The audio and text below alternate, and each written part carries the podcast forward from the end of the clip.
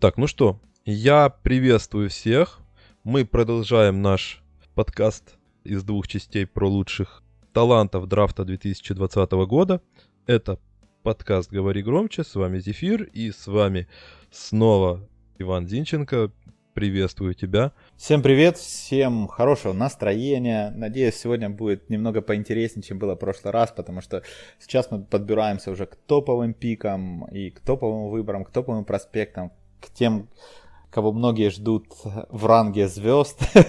Но на этом драфте, я думаю... На этом драфте спорно, конечно. Да, я думаю, большинство из них, да. Много звезд ждать не приходится. Ну, надеемся, конечно, что этот драфт посрамит критиков. Всегда хочется, вот знаешь, на зло надеяться на то, что вот все говорят, что это слабый драфт, а в итоге окажется через несколько лет, что, ну, оказывается-то потом будем говорить там вот этот All-Star, этот All-Star, этот и так далее.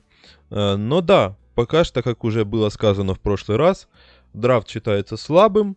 Но, тем не менее, как я уже сказал, хочется верить в лучшее. И сегодня мы подходим к ягодкам.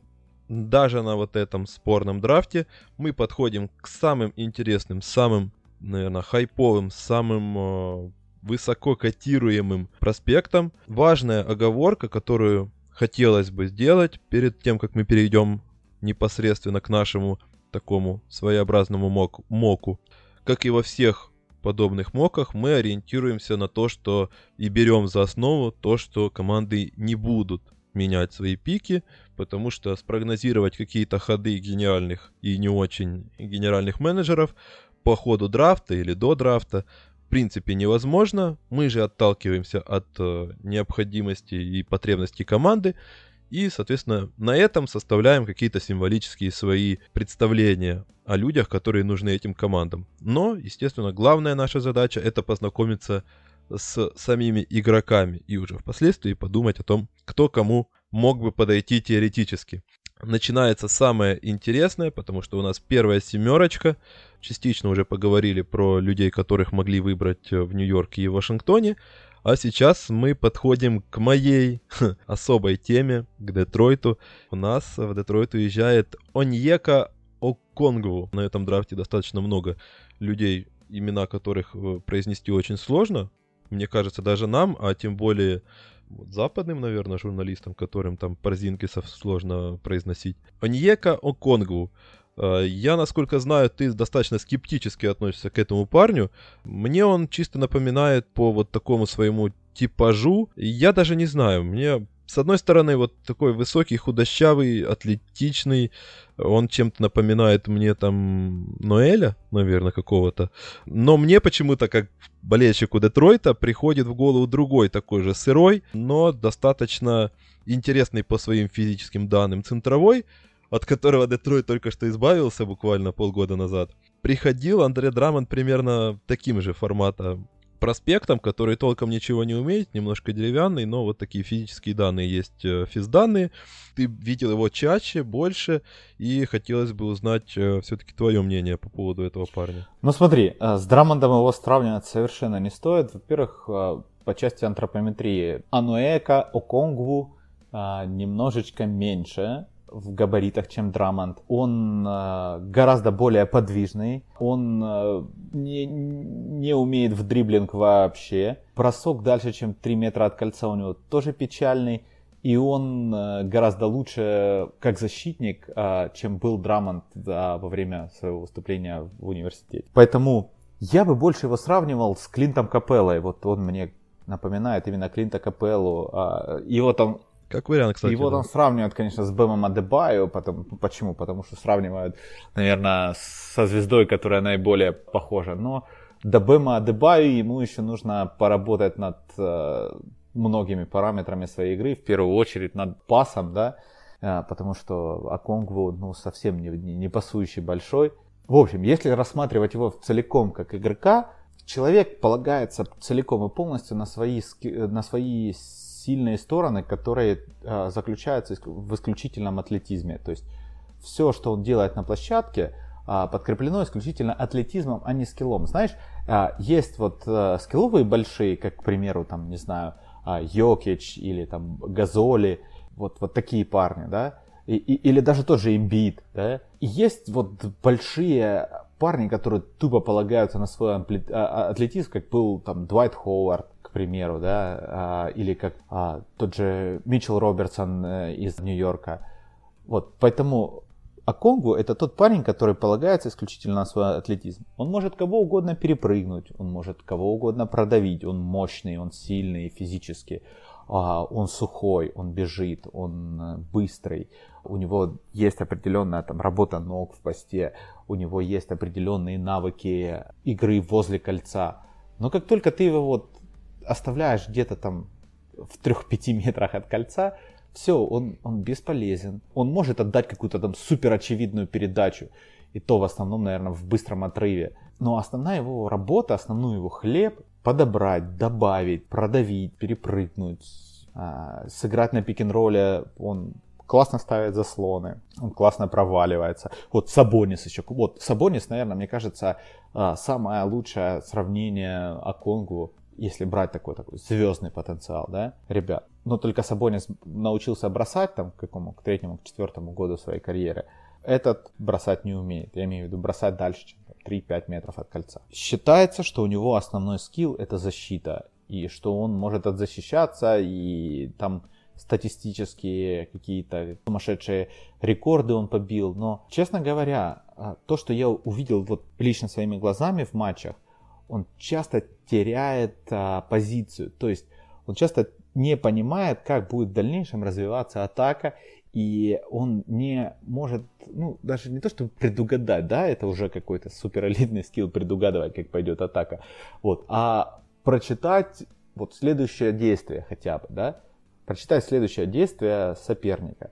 И часто за счет того, что он это действие не читает, а для большого это важно, потому что ты выходишь на подстраховку, ты закрываешь краску, ты выходишь вверх, вниз, то есть у тебя там движение достаточно ограничено 2-3 шагами для того, чтобы, то есть твои защитные функции ограничены 2-3 шагами вверх-вниз. Если ты неправильно делаешь хотя бы один шаг, то ты открываешь огромное пространство внутри 3-секундной зоны для проходов, для там входов без мяча и так далее и тому подобное. И вот он часто очень теряется вот в таких моментах. Да, за счет своей физической силы, за счет своего атлетизма он компенсирует многие вещи. Но это было хорошо по студентам. Как это будет среди профессионалов, где там добрая половина таких же атлетов, как и ты, это большой вопрос. Мне он действительно взорвал голову, когда я искал информацию по нему, потому что за ним, наверное, действительно надо смотреть конкретно. Если не видел сам, то ты не сформируешь мнение, потому что из того, что я читал, я встречал буквально полярные мнения о том, что он действительно топовый какой-то защитник, что он идеальный, высокий у него там IQ игровой, что он там отлично читает действия там игроков соперника, что он там прекрасно выдвигается на дистанцию, что там при этом в следующем же пункте может быть то, что он ведется на какие-то фейки элементарные. Я не понимаю, как это коррелирует с высоким IQ баскетбольным. Но для меня было максимально сложно понять, что это конкретно за человек. И здесь я полностью доверяю тебе. Единственное, что именно по Детройту я хотел сказать, если там немножко возвращаться к потребностям команды, то встречал я такое мнение, когда обсуждались проспекты, то еще, если будет доступен Детройту, может быть интересен Окоро, потому что Окоро похож по типажу своему на тех проспектов, которых выбирала Оклахома, когда там был Трой Уивер. И там в том числе отвечал за драфт и политику клуба на драфте. То есть такие атлетичные, хорошие защитники с проблемным броском. То есть, все то, чем прославилась Оклахома в последние, там, не знаю, лет 10 такие ролевиками, которые не умеют бросать и умеют хорошо защищаться. Поэтому Окоро тоже фигурировал в этих обсуждениях проспектов Детройта. Все зависит, конечно же, от того, кто будет доступен. И еще также обсуждалось на серьезе, что это Детройту, в принципе, пик тоже так себе нужен. Мы с тобой уже обсудили немножко, цепляли эту тему еще до подкаста.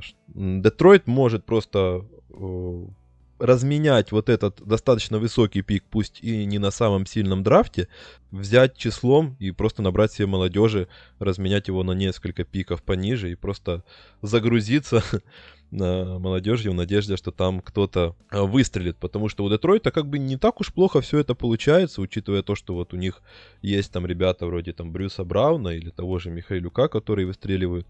Ну, не то чтобы выстреливают, но выглядят весьма неплохо, как для ребят из второго раунда и вообще не задрафтованных людей. Если в клубе поймут, что под седьмым пиком вряд ли можно заполучить игрока, вокруг которого можно прям строиться, рассчитывать на него в перспективе многих лет, то, наверное, действительно лучше просто плюнуть на этот пик и отдать его тому, кому это интереснее. Слушай, я читал такую новость, что Детройт интересуется Коулом Энтони, и они сравнивают его с Дериком Роузом. И учитывая то, что Дерик Роуз пока еще в команде, они понимают, что Коула Энтони они могут выцепить гораздо ниже, чем седьмой пик, и они думают разменять этот пик на несколько, чтобы действительно добрать в команду игроков, потому что, будем честными, рынок свободных агентов жиденький в этом году. Бабки, конечно, есть, но бабок не так, чтобы и много, чтобы набрать себе качественный состав.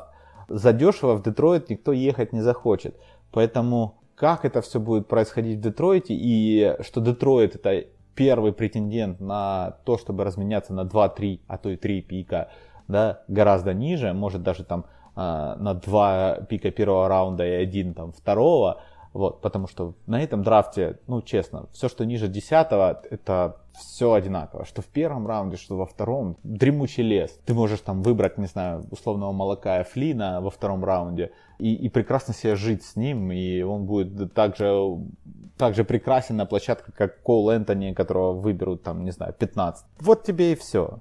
Вот и вся математика. Как минимум для Детройта так точно. Это один из первых, наверное, претендентов на то, чтобы просто разменять этот пик.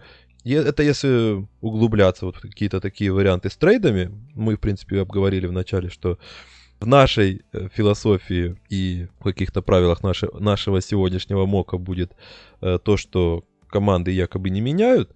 Но если возвращаться непосредственно к Оконгву, он, в принципе, молодой. Вот это, наверное, оправдывает многое, учитывая то, что у него есть достаточно интересное для многих. Я, на самом деле, не очень люблю таких проспектов, но я понимаю, почему таких проспектов любят и котируют высоко, потому что у тебя просто есть самый стандартный набор. Это достаточно молодой возраст и хорошие физ-данные. То есть чаще всего такой товар своего купца находит. И кто-то верит в то, что из вот этого сырого материала можно вылепить что-то, там, поставить ему бросочек, научить ему уму-разуму, чтобы он умнее действовал на площадке. И в совокупности с его отличными данными это может начать работать. Да, сейчас он выглядит не очень на сегодняшний день, но в целом, в общем и целом, я понимаю, почему он находится достаточно высоко в пиках.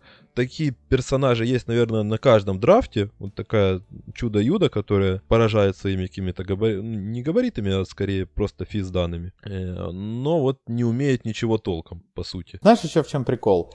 Вот такие персонажи, почему вообще такие персонажи котируются высоко, вот, с сумасшедшим атлетизмом? Потому что атлетизм это единственная вещь, которую невозможно прокачать. То есть вот если ты родился с физическими данными определенными, и ты вырос там, да, большим, сильным, габаритным, мощным, быстрым и так далее, то ты можешь там только чуть-чуть быстрее или там чуть-чуть сильнее. Но в то же время ты можешь там прокачать себе дриблинг, бросок, ты можешь там прокачать себе там видение площадки до определенного среднего уровня или там даже выше. Но вот те люди, которые без атлетизма приходят в лигу, они должны быть либо супер талантливыми во всем остальном, как типа там Дончича, Йокича, типа Нэша, да, вот такие люди, у которых не выделяются там сумасшедшими физическими данными. И они должны быть талантливы действительно во всем остальном, чтобы быть успешными в лиге. А если ты приходишь вот какая-то такая сумасшедшая данк-машина, которая может перепрыгнуть кого угодно, и очень многие верят в то, что за там 2-3-4 года эту сумасшедшую энергию можно как-то обуздать и чему-то научить дополнительно, помимо того, что он умеет. Вот. Помимо того, что он умеет перепрыгнуть человека, его можно еще научить правильно вести мяч. И все надеются, что вот каждая атлетичная машина превратится в Яниса потом. Вот и все. Я согласен. Тем более, что в Детройте сейчас есть два представителя такой вот философии. Один уже который год мотыляется по лиге без особого прогресса, я имею в виду Тона Мейкера, которого тоже брали как чудо-юдо, которое, скорее всего, можно чему-то научить. Второй вот буквально в прошлом году подъехал с драфта, это Секу Думбуя, который еще пока что не списан. Были у него интересные периоды. И, в принципе, если вот говорить о том, что брать за данность, что у Детройта есть этот седьмой пик и доступен Оконгву, я могу допустить, что Детройт его выберет по той же системе, что и Думбую, что вот у нас есть много времени, и, в принципе, пускай они развиваются, все эти чудо-юды, мы наберем много атлетичных парней, которые, может быть, они во что-то и вырастут толковое, или кто-то из них один станет Янисом. А хочешь еще фишку? Вот если будет доступен Хейс на седьмом пике, то Детройт заберет Хейса. Знаешь почему? Во-первых, потому что Детройту нужен толковый разыгрывающий в долгосрочной перспективе, потому что на Роуза в долгосрочной перспективе рассчитывать это глупо, и он уйдет через год, может, его даже обменяют в этом году. Хейс, они давние кореши с Думбоей. Если ты не знал, они играли за сборную Франции. Да, они играли, да. И они корешатся, и они до сих пор общаются. У вас будет сразу French Connection. Они по-моему, были чемпионами в молодежной сборной Франции, если я не ошибаюсь. Что-то такое. Тут я не знаю, честно. Или чемпионами Европы, или чемпионами мира, на юношеском уровне, по-моему. Что-то такое. Я, когда готовился к прошлому подкасту по европейским проспектам, вроде что-то такое читал. Скорее всего, если будет доступен Хейс, есть сомнения, учитывая то, как поднимаются акции Хейса в последнее время в разных моках. Есть сомнения, что он будет доступен. Но если будет, то, конечно, интересно было бы посмотреть на вот такую парочку сыгранных ребят, вокруг которых... Вот мы в прошлый раз говорили об этом, что классическая пара большой и маленький, и разыгрывающий, и что-то типа, думаю, я скорее четвертый номер. То вот было бы интересно посмотреть на ребят, у которых уже есть какая-то химия между собой. Любопытно. Но до Хейса мы еще, наверное, дойдем как раз. А пока что перейдем к не менее интересному выбору. Это Атланта. У Атланты перебор, наверное, уже всех молодых и перспективных ребят, которых только можно представить. Там уже, в принципе, команда набрана из молодых и перспективных, плюс еще на скамейке сидят молодые и перспективные. Поэтому, честно говоря, даже сложно предположить, кто им сейчас прямо нужен, потому что у них разыгрывающие, очевидно, есть. У них есть винги, которых они на прошлом драфте набрали. У них есть большие запакованные. И сейчас достаточно много вопросов вообще, хрен ли вам надо, ребята. Но у нас в нашем варианте это Тайрис Халибертон, если я правильно это произношу.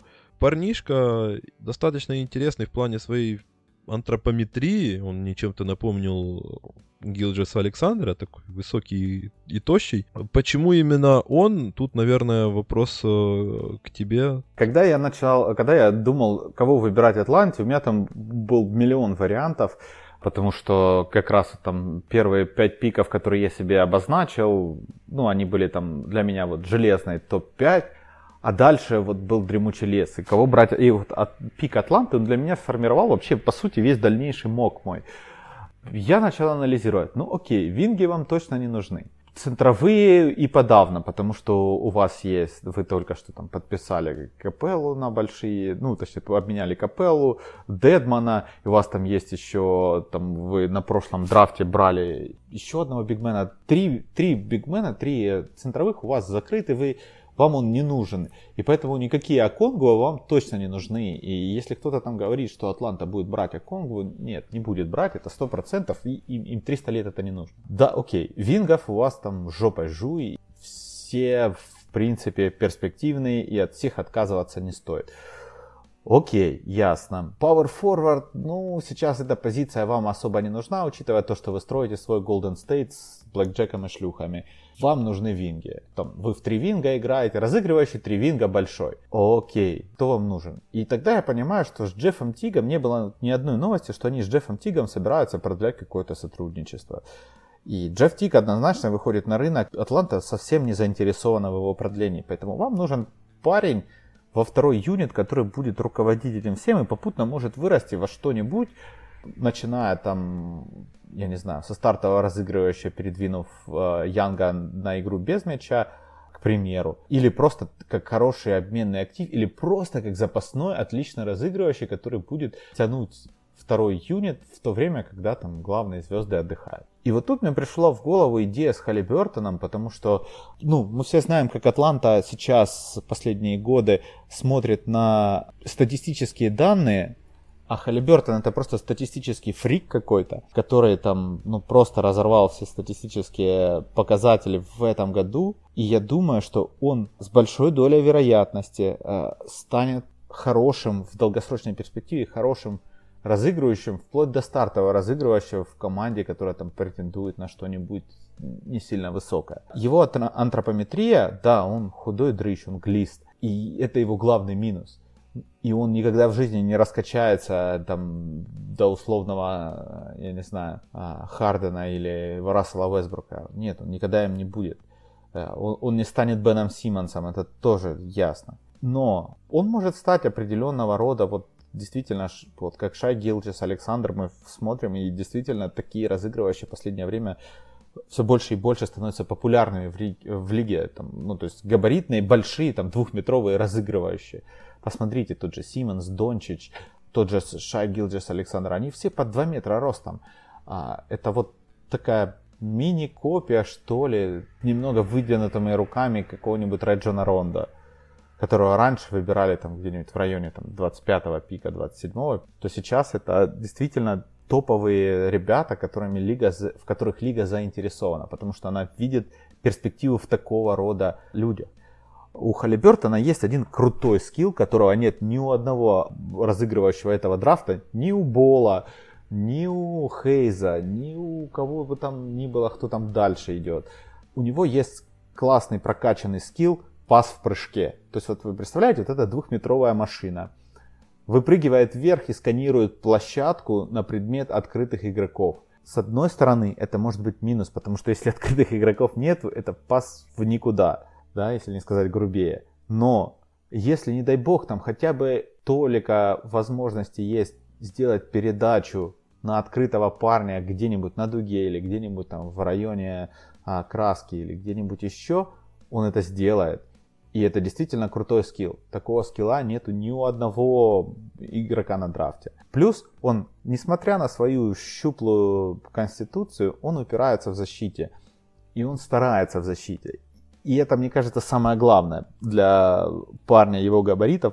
Он старается. У него, я бы добавил еще, что у него там достаточно, кстати, даже блоки отмечали в его исполнении, что он прям вот эти с длинными своими руками. Да, вот этими плетями он пытается компенсировать свой недостаток атлетизма и свой недостаток силы, что он там не может там упереться, его там могут продавить, но за счет того, что у него там длинные руки, он ими может выцепить, выхватить этими плетями кого угодно и где угодно. И у него достаточно... Он очень умный парень, очень умный.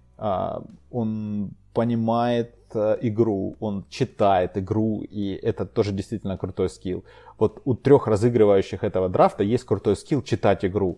И причем только у Халибертона есть такая возможность читать игру как в нападении, так и в защите.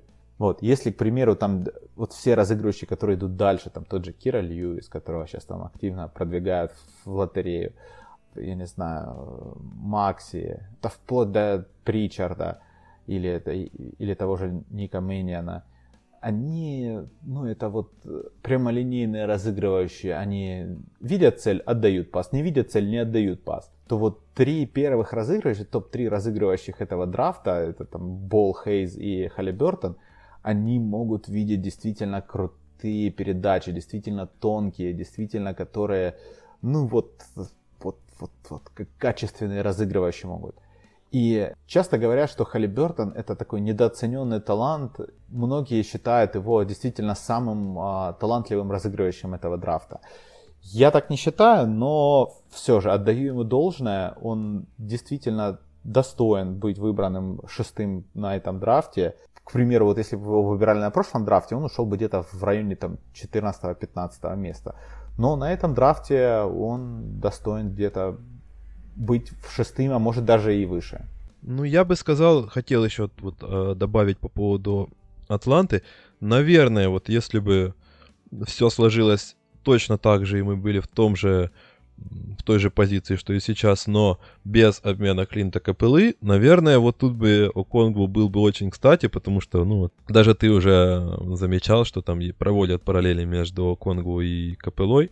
И, в принципе, наверное, вот в этом плане тогда бы был вопрос решен. То есть, кто нужен Атланте.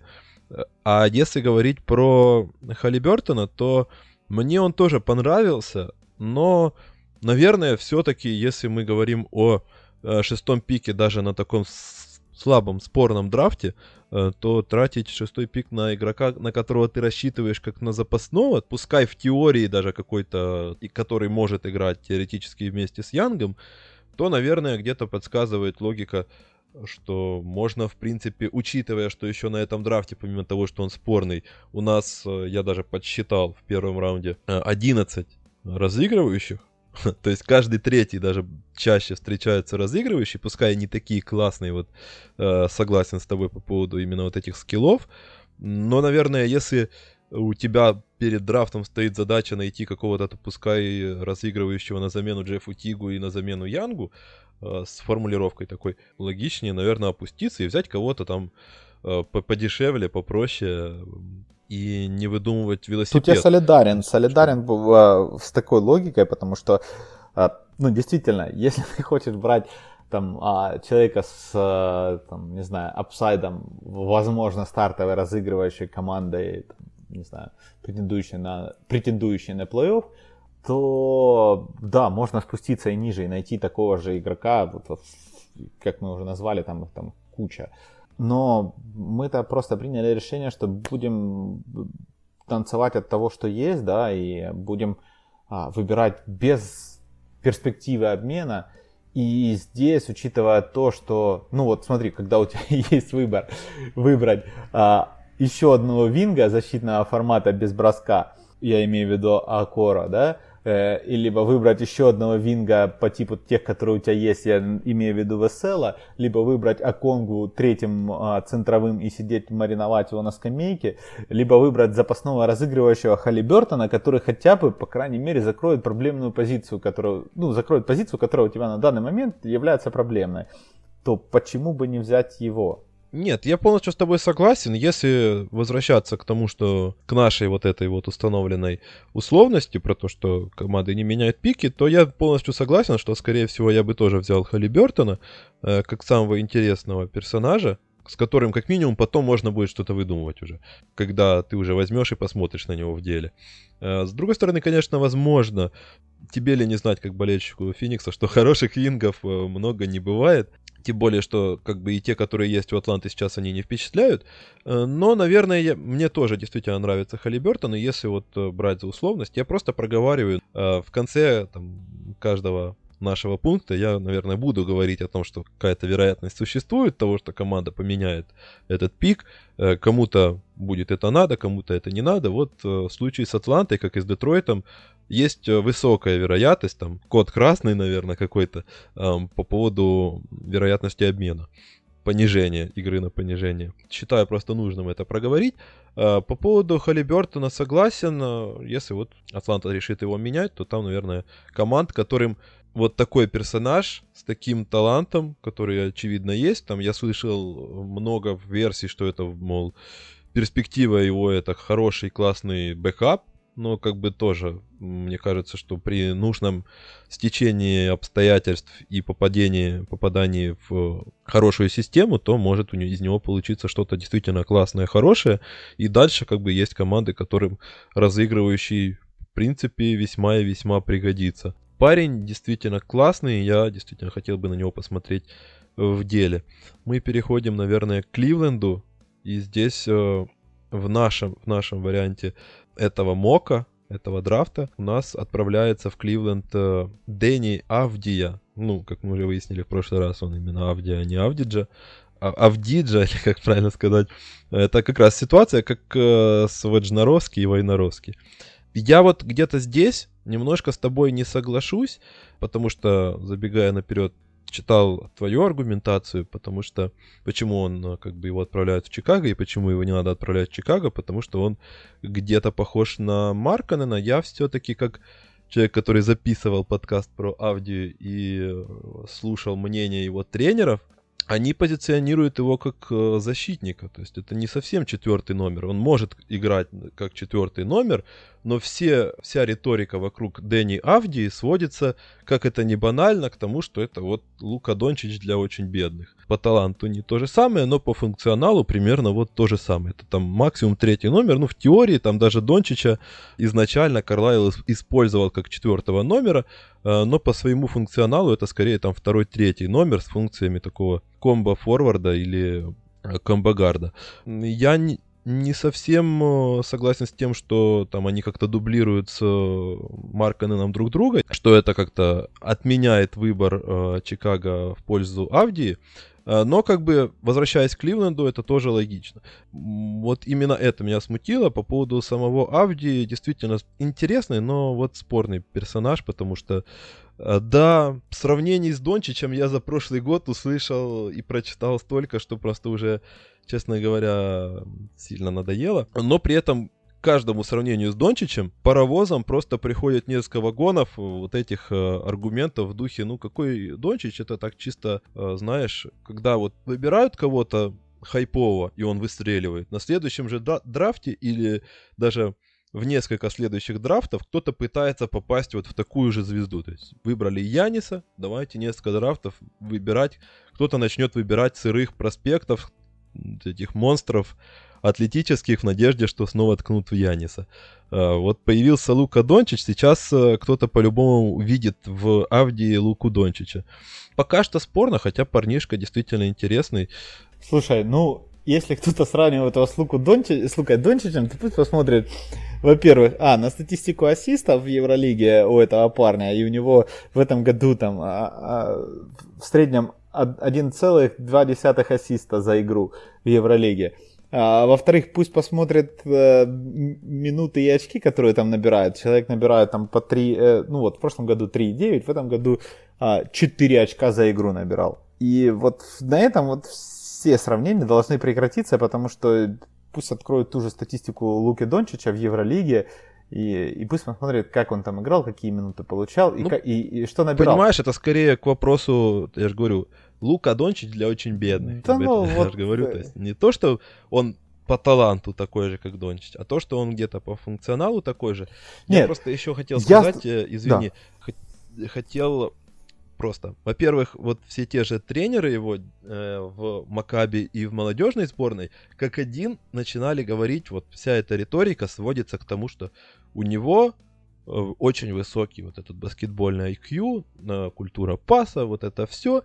И второй пункт вот этой риторики вокруг Дени Авдии в том, что он, да, он не талант уровня Дончича, который может пробиться в 17 лет там в лидирующие позиции в своем клубе, а Макаби это клуб, который на достаточно видном месте выступает в Евролиге, и который, ну, там, вот, возвращаясь к тому же, например, Хейсу, который не может позволить себе отдать все в руки, там, 18-19-летнему парню, и, возможно, где-то вот вокруг этого раскручивается дополнительный пункт разговоров о Дени Авдии в том, что где-то он страдает от силы своего клуба, в которой он не может полностью себя проявить, из-за этого у него страдает вот эта статистика, хотя, например, если, там, поставить его в тот же Ульм, в котором играет Хейс, например, поменять их местами, то, возможно, статистика Авдии была бы красивее, как минимум, и сильнее раскрывала бы его как вот этого разностороннего персонажа. Ну, я тут говорю конкретно именно за ту риторику, которая вокруг него ведется. Сам я, естественно, не видел его в таком объеме, чтобы с уверенностью утверждать, что у него там, вот я видел в нем... Действительно, он отдает пасы не глядя, просто ему не дают это делать, но я просто говорю, что вот есть такая позиция, что вот оба его тренера рассказывали про то, что вот он такой себе гений, но, естественно, они тоже заинтересованные лица, поэтому к ним верить тоже дело такое. Ты знаешь, Дончич тоже играл не в последней команде Евролиги, давай так. Ну ладно, давай, все, давай, честно, прекратим эти сравнения с Дончичем, потому что они, мне кажется, ну, как минимум, тупорылыми, и я, честно говоря, ну, не вижу вообще ничего общего у этих парней, ну вот совсем. Дальше. Кливленд тут понятно. Если Авдия будет доступен, они его выберут. И это 100%. И вот там недавно проскочила, буквально сегодня проскочила новость в обновленном моке Рингера, что Кливленд заинтересован в выборе Оби Топпина. И, возможно, они выберут его. И там они очень в этом заинтересованы. Но я более чем уверен, если Авдия будет доступен, они... не раздумывая, заберут Авдию. Что в этом парне такого классного? Набирает 4 очка, 1,2 передачи, там попадает из-за дуги с процентом 27. Что вообще в нем может быть? Сейчас вот этот тренд на комбо-форвардов, которые могут закрывать позицию 3-4, плюс еще и отдавать передачу, ну, как ты сказал, с хорошей культурой паса. Вот этот тренд, он набирает обороты с момента, как Golden State вышли в свой первый финал. Все помнят потуги Дреймонда Грина и как он связывал воедино все вот эти... Все связки Golden State, да? Прошу прощения за тавтологию. Вот. И теперь многие в свою команду видят именно такого форварда, который может отдать там последнюю передачу. Тренд на пасующих больших, пускай его и считают там гардом, но он там... Ну, он двухметровый парень, он достаточно крупный, по габаритам он только немного уступает Маркканену. Ну, пускай, ладно, даже они ни одной позиции, пускай мы будем рассматривать Дени как тройку. Но все равно, пасующая тройка, это классно. Даже при условии, что он не так много пасовал в Евролиге. Но вот в чемпионате он действительно там качественные передачи пораздавал, он действительно сформировал такое мнение о себе, как о пасующем парне. И плюс, он достаточно молодой, и он еще вырастет, и он будет крупнее. И в итоге я почему-то уверен, что его будут там, через год-два заигрывать на четверке. Гадалки не ходи. Дальше, по поводу защиты. Вот то, что я читал, сейчас процитирую одного скаута. Дени не дает спокойной жизни всем, против кого защищается. Он не топовый защитник.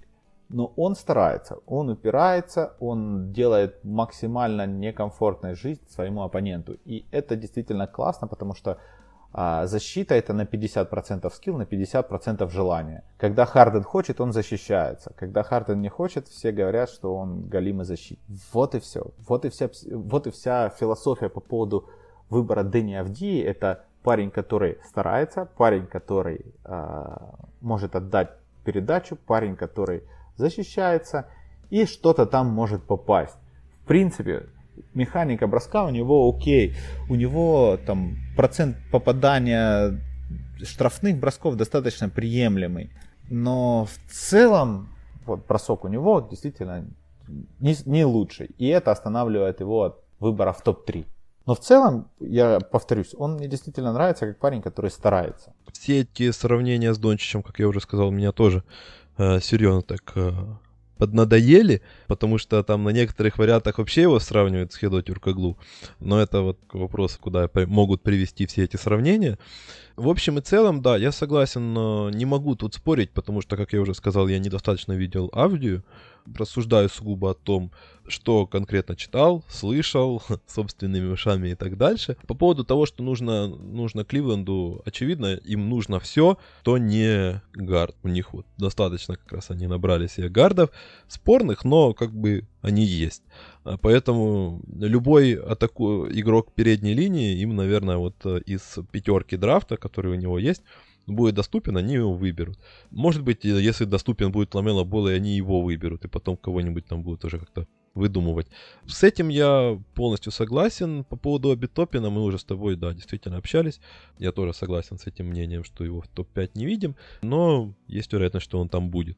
И, возможно, кто-то действительно на него покусится. Если переходить вот от Авдии к следующему нашему проспекту, который тоже европеец, это Киллиан Хейс, и он в нашем драфте воображаемым уезжает в Чикаго. Интересный парень в контексте тоже вот этого нового формата разыгрывающих, таких высоких, рослых, интересных в какой-то степени даже комбо-гардов, возможно. Как я уже говорил в прошлом подкасте, есть у меня сомнения на его счет. Очевидные есть у него плюсы, но как бы в Европе он выступал не в самой сильной команде, хотя, конечно, и не отменишь, что опыт у него действительно есть, пускай и на солидном уровне, чего нет у того же даже Дени Авдии. Потому что как бы сидеть в Евролиге или играть в Еврокубке, то это как бы, наверное, лучше все-таки играть в Еврокубке, я считаю. Какое у тебя мнение насчет Хейса? Слушай, ну я бы хотел, чтобы Хейс свалился до 10-го пика, и его забрал Феникс, если бы честно. Но опять... Это уже комплимент. Да, это комплимент с моей стороны, потому что мне этот парень действительно нравится, и мне во-первых, нравится, что это... Большой гард. Опять же, возвращаемся к нашему разговору про больших защитников. Да, у него есть проблемы. Он там зависим от своей левой руки. И некоторые скауты пишут, что он может завязать правую руку за спиной. И, в общем-то, сильно его продуктивность не упадет в плане розыгрыша или бросковой части. Но суть не в этом. Суть в том, что у парня действительно набор атакующих скиллов, уже готовый к реальному баскетболу, да, ко взрослому баскетболу. Он может сам себе создать бросок. У него есть набор движений, с помощью которых он может потерять защитника. У него есть видение площадки, с помощью которого он отдает действительно крутые передачи. У него есть достаточно габаритов, чтобы пройти под кольцо. Да, он не суператлет, он не прыгает выше потолка и не лупит в 2 локтя. Честно говорю, этот парень — это то, что я бы хотел видеть в своей команде, если я когда-нибудь буду собирать свою команду. У него очень классное чтение игры, у него очень классное чтение защиты. Он ориентируется в защитных построениях достаточно правильно. Он ориентируется в том, как и куда перемещаться, куда бежать. Он успевает добежать, у него достаточно быстрый первый шаг. Есть, конечно, знаете, как любой молодой игрок, он часто заигрывается и хочет отдать иногда предпочитает чуть более сложную передачу перед передачей очевидной. И за счет того, что он выбирает более сложную передачу, у него достаточно много потерь. Но, опять же, учитывая его возраст, учитывая его понимание, учитывая набор атакующих скиллов, которые у него уже есть сейчас, он действительно может вырасти в лиге в добротного, хорошего, качественного первого номера в любой абсолютно команде. В перспективе 4-5 лет он может быть стартовым, разыгрывающим команды, которая на что-то претендует достаточно серьезное в плей-офф. Мне он действительно очень нравится. Мне действительно кажется, что он один из самых сильных проспектов этого драфта. И не зря его выбирают так высоко, 4-м. И если возвращаться, почему Чикаго, посмотрите, кто в Чикаго сейчас играет первого номера. Томаш Сатаранский, это ваш первый номер, если вы на что-то претендуете. Или кто, Коби Уайт, который в розыгрыше вообще ничего не понимает. Он скорее атакующий защитник, чем разыгрывающий. Да, может, по габаритам он и разыгрывающий защитник, но по своему функционалу он атакующий защитник, он скорер, он набирает очки, он никак не разыгрывает, он не умеет создавать для партнеров.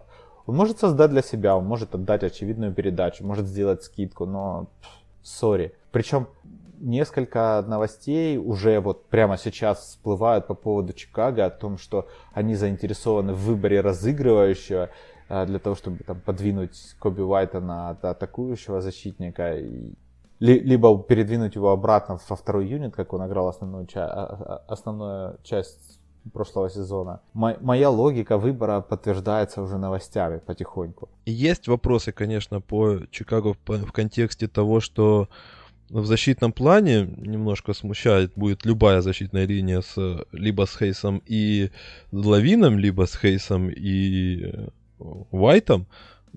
Потому что и у Хейса многие отмечают, что защита далеко не самый доминирующий скилл, хотя его физ-данные должны помогать, в принципе. Как минимум он не должен быть откровенной дырой в защите, хотя бы потому, что он не метр с кепкой. Но как бы и отмечается, что далеко не его доминирующий скилл.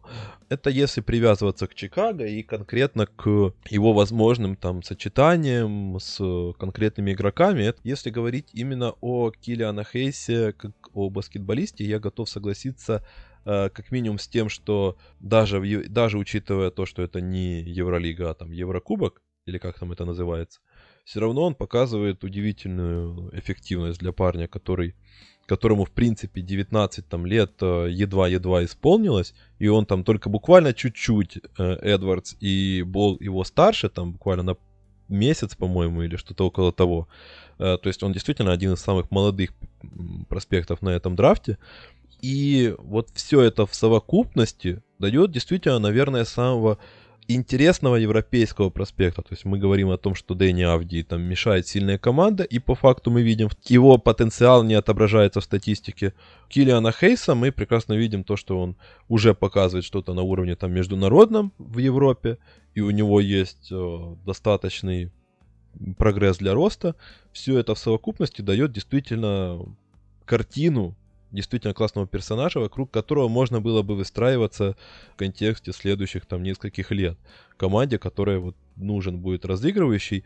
Скорее всего, из всех тех команд, которые находятся рядом, как минимум, там Шарлотт, Кливленд, Аталанта, оговорка, Атланта, вот именно в этом диапазоне разыгрывающий именно нужнее всего все-таки действительно в Чикаго, потому что у всех остальных команд на позиции вот, гардов есть, пускай локальные, но какие-то свои звездочки, типа там Грэма, Розира, Гарланда, Секстона и Янга. Чикаго, согласен, из этих всех вариантов самый интересный. И сам Хейс мне тоже любопытен как проспект на следующие долгие годы.